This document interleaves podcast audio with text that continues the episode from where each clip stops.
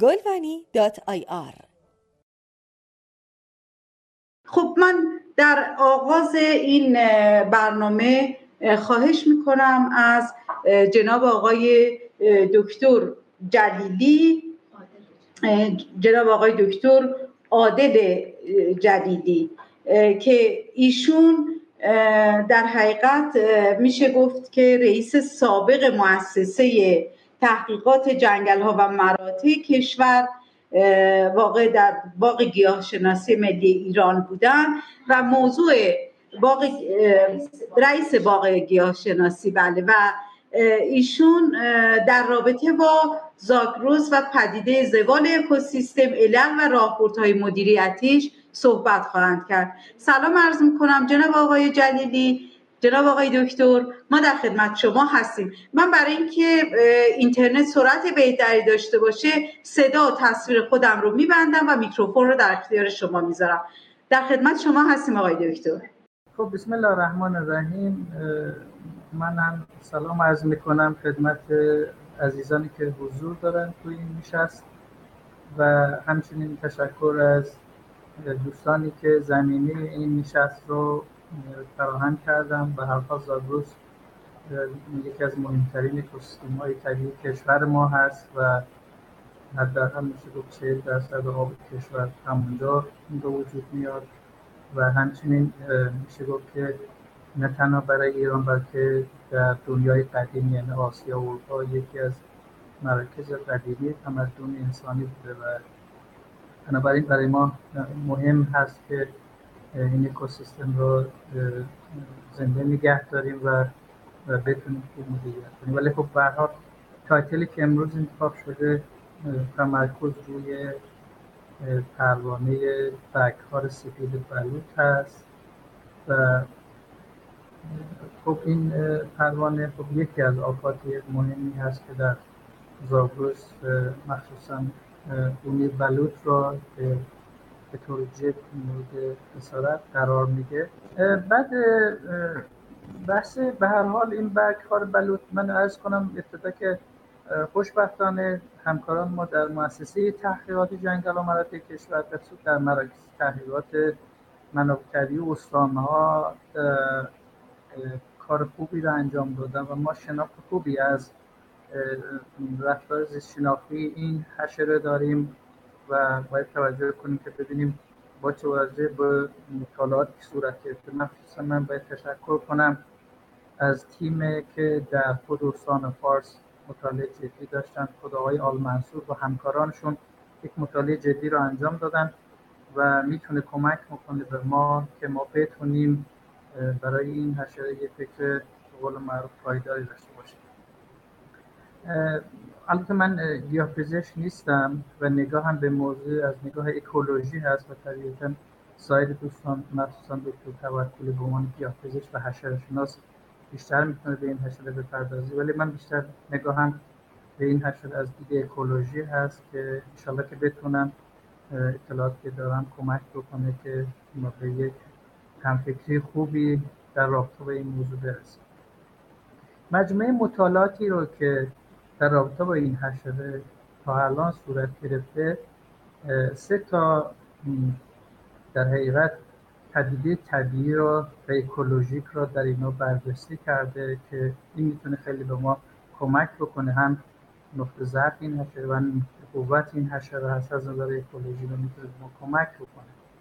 یکی بحثی که هست که این حشره بیشتر در مناطقی که خاکهای فقیر دارن یعنی خاکشون شسته شده و مناطق خشک و گرم هست بیشتر خودش نشون میده. برای همین اگر تو از نظر از جغرافیایی نگاه کنیم در ایران عراق ترکیه بیشتر بخش جنوبی تر این حشره دیده میشه و خب طبیعتا هم انتظار داریم که با تغییر اقلیم و گرم شدن حرکت این حشره به سمت شمال ایران شمال زاگرس به سمت کردستان و ایران حرکت بکنه.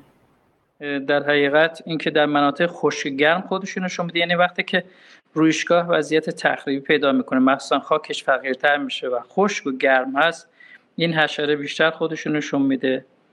و, و دوم بحث مکانیزم زمستان گذارانی است که لاروهای چند ساله در زیر پوست پوستک خود درختان کهنسال و در حقیقت شکاف درختان حتی در حالت توقیان در قسمت های شکاف خاک ها زیر سنگ ها زیر برگ های خزان کننده خودشو نشون میده. و مهمترین مسئله اینه که این حشره دارای دشمن های طبیعی خیلی گسترده ای هست. از زنبورهای پارازیت پارازیت کننده و سنها سوسک ها حتی قارچ ها و باکتری ها خب این سه تا ویژگی اکولوژیک می‌تونه به ما کمک کنه که ما در فرایند مدیریت اکوسیستمی به کمک کنیم که چکار کنیم که این حشره را مدیریت کنیم و کنترل کنیم. ولی یه بحثی که خیلی جدی هست که ما باید توجه کنیم بحث خود زوال هست.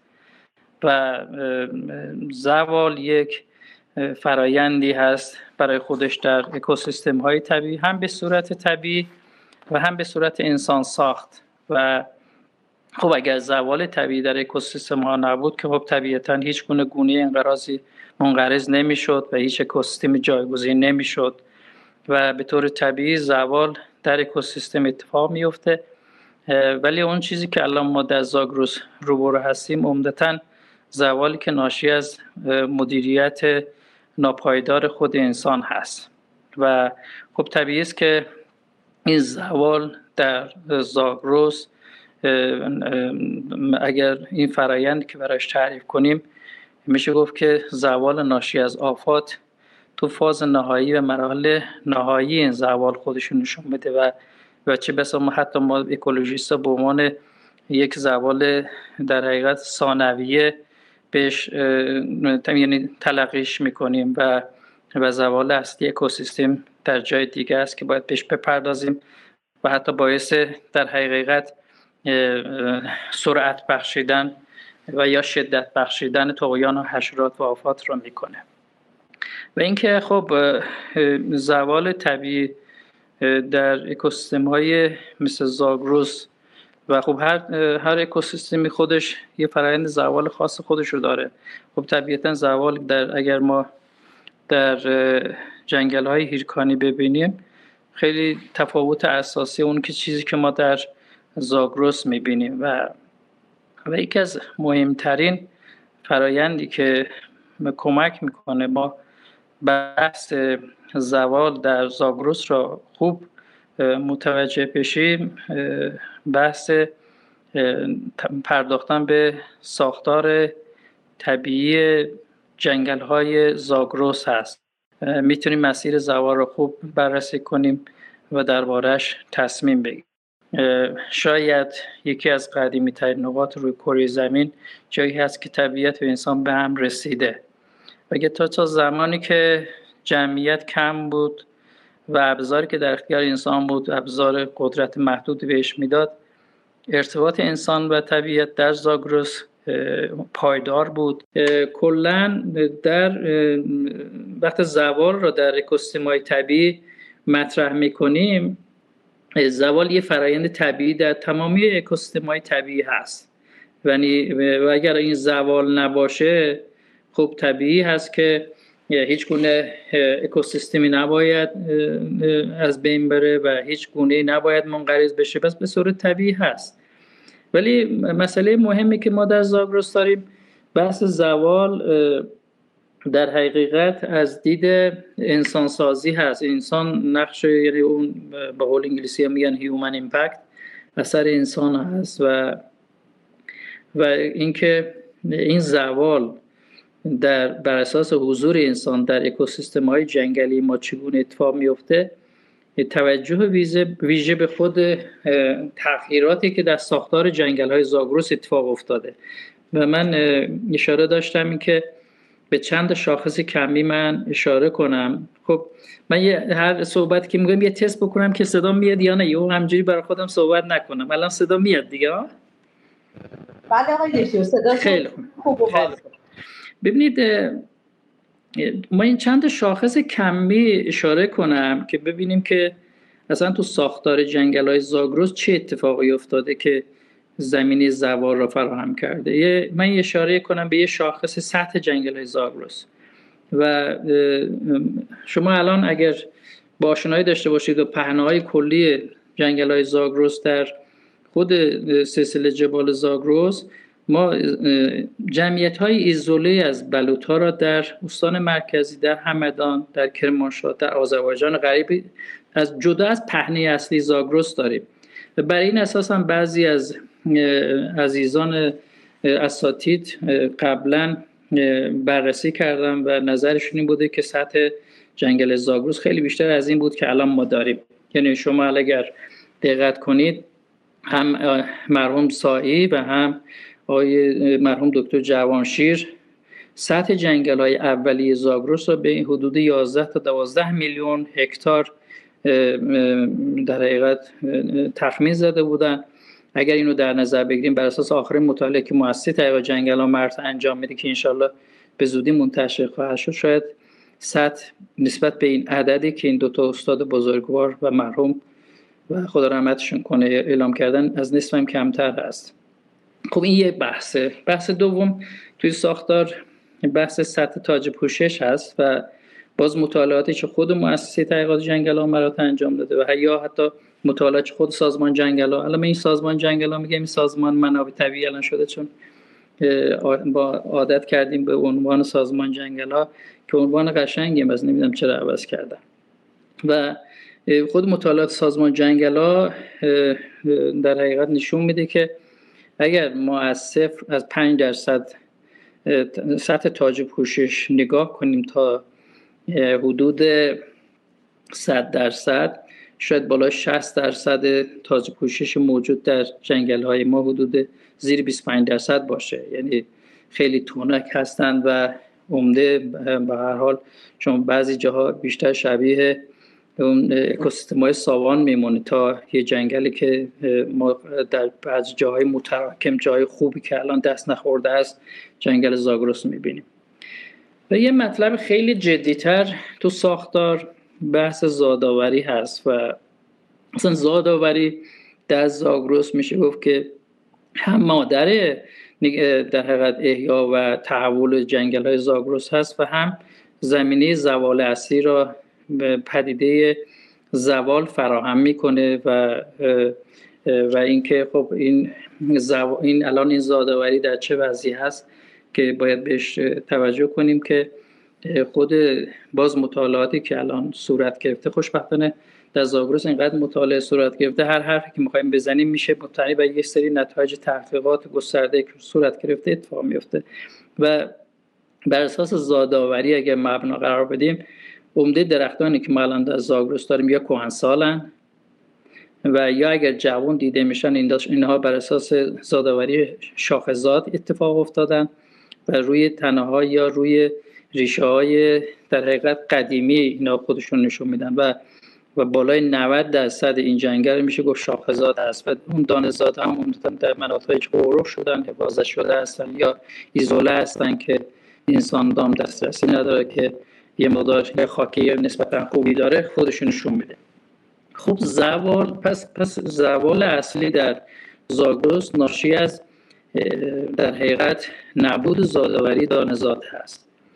و در حقیقت پدیده زوال از همین از همین نقطه شروع میشه و همینجا هم هست. وقتی ساختار از اون ساختار مورد نظر طبیعی ما دور میشه و حتی اگر آفات یا بیماری که به عنوان توقیان میشه و خودشو جدی نشون میده ارتباط خیلی جدی داره با میزان اون وضعیت ساختاری خود جنگل. یعنی یعنی به زبان خیلی ساده تویان آفات ارتباط جدی داره با داشته های ما در جنگل.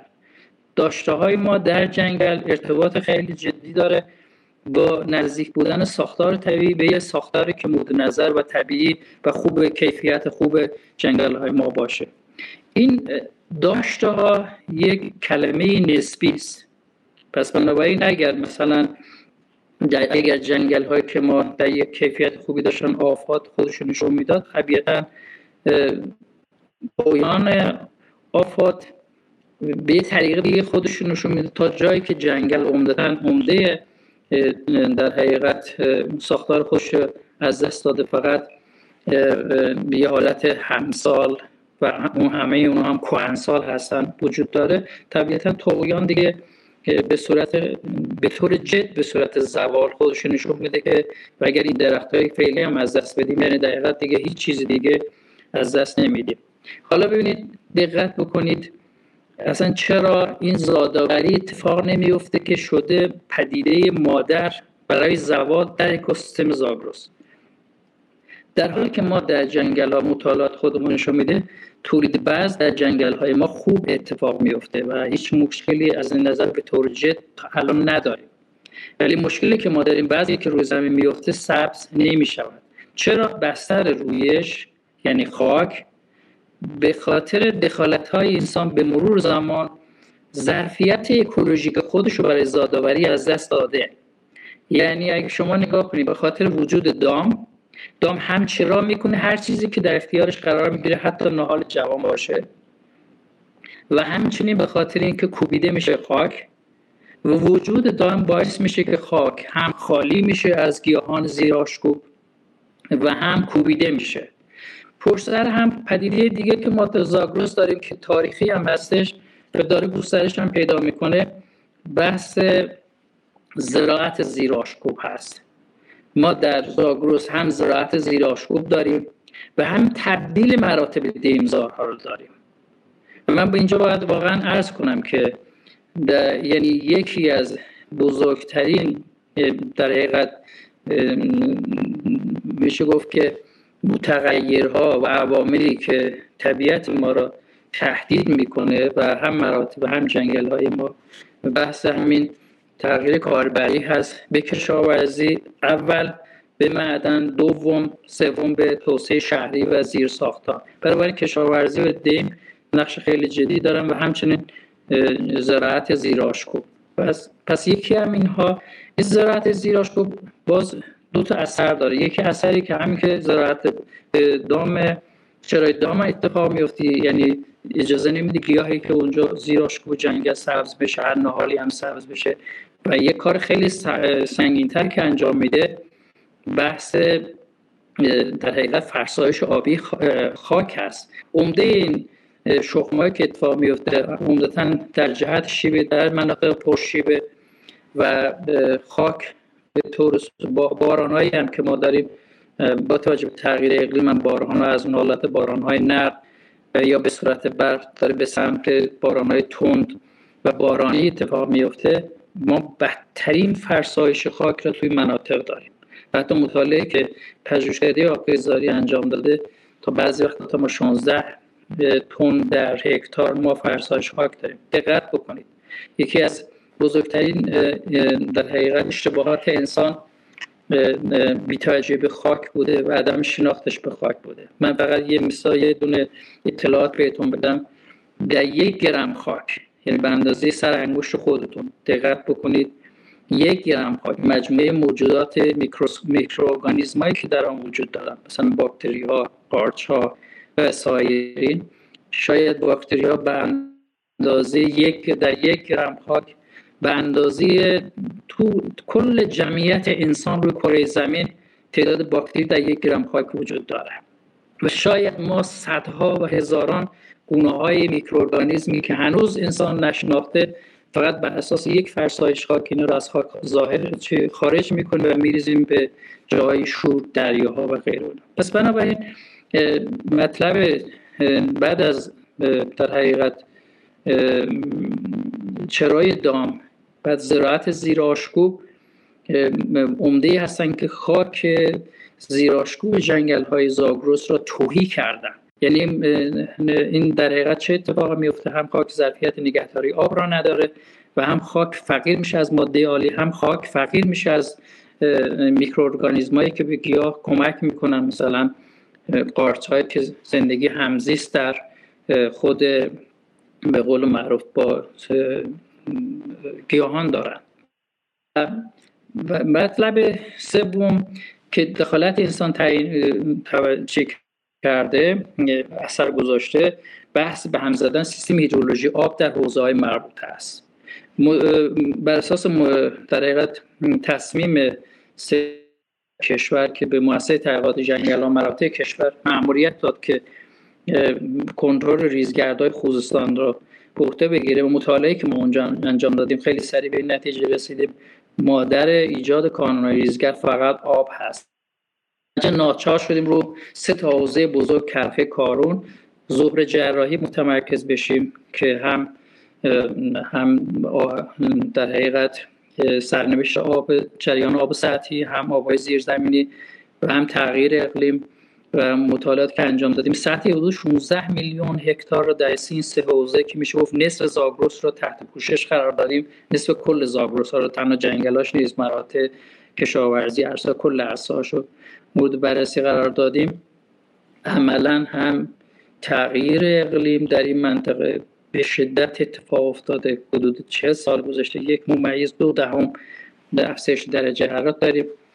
آبهای زیرزمینی خیلی عجیب بود که در حوزه کرخه که مطالعه می کردیم آورد آبی بدوی آب آب چشم ساره ها را در کرخه که حدود ده هزار تا چشم سار اطلاعاتش رو داشتیم در چه سال گذشته آورد آبی چشم ساره که نشانه کاهش آبها در آبخانها در بالا دست هستند از میزان حدود 3 میلیارد متر مکعب به حدود زیر 250 میلیون متر مکعب رسیده بود. یعنی در حقیقت به سمت خشک شدن خشک شدن در حرکت می‌کنه. خب و نگاه کنید که شما وقتی که ما داریم بحث مدیریت آب و بحران آب را مطرح می‌کنیم همه ذهن رو تالاب هاست همه ذهن رودخانه هاست در حالی که باید ذهن اصلی روی آبخانه ها و همچنین چشم سارها و غیره و اینا باشه که این یعنی نشانه این است که این سیستم هیدرولوژی طبیعی به طور کامل به هم خورده. و یه طرح خوبی که ما در مست انجام دادیم بحث پایش است برای که آشکارسازی اثر اقلیم و غیره و اینا. و پنج سال گذشته نتایجی که بررسی کردیم نه تنها زوال به سمت شمال داره حرکت می‌کنه و همچنین در جایی که اصلا فکر نمی‌کردیم زوال خودشون نشون بده مثل چهار مال بختیاری زوال از درختها به مرتع یعنی گوانزارها رسیده. این هیچ چیزی نیست که یک خوشسالی هست. دو ظرفیت نگهدار خود روشگاه رو از دادیم. سه سیستم هیدرولوژی به خصوص آبخانه هایی که تمام گیاه به نحوی به اینا ارتباط دارن و همه اینا به هم خورده و کاهش پیدا کرده به یا از بین رفته.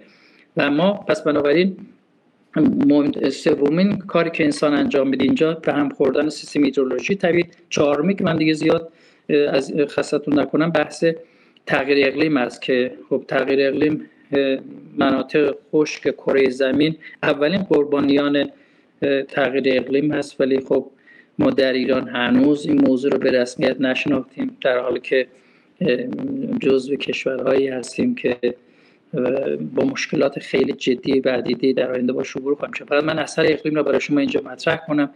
مطالعات دیره شناسی که عمق سی هزار سال زاگرس را مطالعه کرده نشون میده که چیزی را که جنگلی که ما الان داریم جنگلی که 6000 سال پیش ایجاد شده.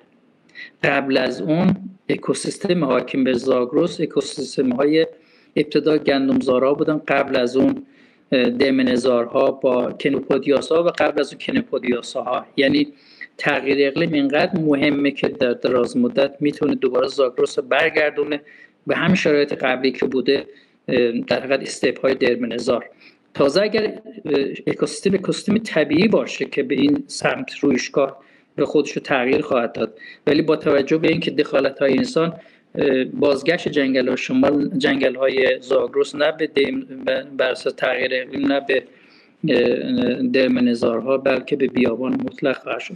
پس بنابراین من جمعندی کنم این قسمت بحثم اینه که ناشی از این چهار نوع دخالت انسان زادآوری در جنگل های به صفر رسیده و بقیه مدیریت روش های مدیریتی برداشت چوب هیزم غیره و اینا که من زیادی که بهش اشاره نمی کنم زادآوری برگشته به نقطه صفر و نقطه صفر و این داشتهایی هم که ما داریم به تدریج یا اینا را خشکسالی از بین می‌بره یا همین آفاتی که الان مطرح هست از بین می‌بره. ولی اینکه باید چیکار بکنیم؟ چون من باید بحثاتون بحث هر کدومشون نیاز به جلسه مستقلی دارن که باید بهش بپردازن و من مطلبی را جمعندی کنم و چیکار باید بکنیم توی این قضایا و دو سه تا مطلب اشاره می‌کنم فقط اشاره می‌کنم که انشاءالله یه دهیه نشست بعدی بهش بپردازیم. در مدیریت جنگل های زاگرس یه تحول اساسی تو نگرش ما در ارتباط با منابع طبیعی کشور بخصوص در سازمان جنگل ها و بخصوص حتی در بدنه دولت و بخصوص در خود حاکمیت باید اتفاق بیفته. یعنی که ما در مدیریت ارزهای طبیعی در دستگاه اجرایی مسئول مثل سازمان جنگل ها بخش مدیریت فراموش شده. یعنی ما اونجا هستیم ابتدا به ساکن اکوسیستم را مدیریت بکنیم. ولی عمده تمرکز دستگاه اجرایی سازمان جنگل به صورت پروژه محور و عمدتا کارهای سازه‌ای و اینچنینی هستش و خود اکوسیستم عملا فراموش شده و بحث وقت مدیریت در حقیقت اگر مطرح باشه یه زمانی خود آقای سعیدی که وزیر جهاز سازندگی بود یه, بار من خدمتشون بودم بهشون فرمودن که به من بگو که اگر فقط یک کاری در تو با ارزهای طبیعی کشور انجام بدیم اون کار چی از نظر گفتم والا اگر همین الان هیچ کاری ما نتونیم انجام بدیم تنها کاری که می شود انجام داد تشکیل گارد حفاظت منابع طبیعی کشور هست که ما حداقل حاکمیت ملی بر ارزهای طبیعی کشور را تثبیت کنیم. هم حقوقی و هم لوجستیک و هم غیر و اینا. ولی ما اصلا هیچ گونه مدیریتی در اکوسیستم های طبیعی نداریم. اونم که بخاطر اینکه سازمان جنگل واقعا تحت فشار هم از نظر نبود امکانات و هم از نظر نیروی انسانی و هم فشاری که از هر جهتی به این سمت برای سازمان جنگل ها وارد میشه. یعنی سازمان جنگل ها بیشتر تحت فشار هست تا اینکه به قول مرا پشتیبانی بشه یا یک کمک بشه.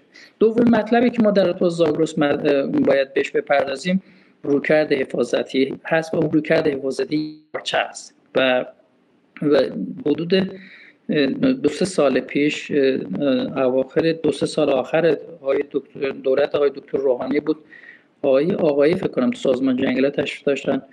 یه نشست که بین مؤسسه سازمان قرار شد بحث مدیریت یک پارچه جنگل های زاگرس مطرح شد که در آن حذف دام در داخل جنگل حذف زراعت زیرآشوب در داخل جنگل و رویکرد حفاظتی و بعض در کنار این بحث در حقیقت احیا بود و حتی احیا هم بحثای جدی شد که اگر ما قرار مثلا جنگل کاری کنیم این باید مبتنی بر ظرفیت ژنتیکی خود اکوسیستم که بحث محافظت بذری و بحث باغ بذرها اینا رو باید شکل بدیم و ارسار احیا بکنیم. و خب من فکر می‌کنم مدیریت احیا حفاظت به احیا به نظر من نه اراده سازمان جنگلا و یک اراده در حقیقت کل حاکمیت را می‌خواد. و چون مردمی که در زاگرس زندگی می‌کنن و ارتباط معیشتی با طبیعت دارن و این ارتباط معیشتی کسی که دامش می‌بره اونجا زراعت می‌کنه و, اگر اینجا به هیچ کاری سازمان جنگل ها نمی‌تونه برای جایگزین معیشت اینو انجام بده چون ظرفیتی نداره و توان تو این زمینه نداره و ما در مؤسسه تحقیقات جنگل به این نتیجه رسیدیم که رویکرد توسعه کشور تغییر نکنه. نه تنها زاگرس ما حتی در جنگل های هیرکانی هم دچار مشکل خواهیم شد و ما در مؤسسه رویکرد رسیدیم که رویکرد توسعه منابع محور یعنی رویکرد توسعه منابع محور که به نفت و معدن و زمین و آب و کشاورزی وابسته باشه خروجیش همین تخریب است. این رویکرد توسعه اگر خودش به ابتدا ساکن به رویکرد توسعه خدمات محور که تمرکزش رو گردشگری یا ترانزیت کالا و مسافر از ایران نباشه که متاسفانه ظرفیت های فعلی توی این بخش را الان همسایه های ما مثل ترکیه و دبی قطر اینا می‌برن. اگر ما این تغییر ندیم توی این قضايا سازمان جنگل ها حتی سازمان محیط حتی مؤسسه در جنگل دانشگاه هیچ کاری نمی‌تونیم بکنیم. و اینکه ما با این رویکرد توسعه رو به سمتی ببریم که معیشت مردم جای دیگه تامین بشه کشور ثروتش به حدی برسه که مردم ارتباط معیشتی با محیط های طبیعی نداشته باشن به ارتباطشون ارتباطشون ارتباط معیشتی باشه. اگر همین اتفاق یک پارچه مدیریت یک پارچه جنگل زاگرس رو ما فراهم بکنیم اون وقت مبارزه با آفت مفهوم پیدا می‌کنه. یعنی بعضی وقت بعضی مصاحبه های مدیر کلاه رو بعضیشون می‌بینم که از روی استحصال یا فشاری که روشون هست یا نگرانی که دارن حتی تلاش دارن که سم را ببرن داخل جنگل در حالی که اگر طبیعت در حالت باثباتی باشه خودش می‌تونه آفات بیماریش کنترل بکنه. اگر هم اگر بعضی وقتا به هم می‌خوره میشه به روش هایی که نزدیک به طبیعت است مثل مبارزه بیولوژیک میشه این آفات را هم کنترل کرد. خب ببخشید که این حالت صحبت های من با این وضع که شما را همه اذیت کرد و من ناچار شدم خیلی با سرعت این بحث رو بکنم که هر کدوم از این بحث ها خودشون این بحث جدایی را میطلبه و خیلی ممنون که حوصله کردید و حرفای پراکنده من گوش کردید.